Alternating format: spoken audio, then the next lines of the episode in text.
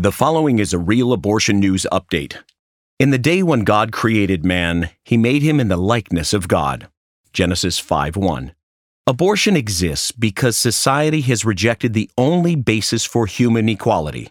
Man is made in the image of God. Reject that, and injustices like abortion are born.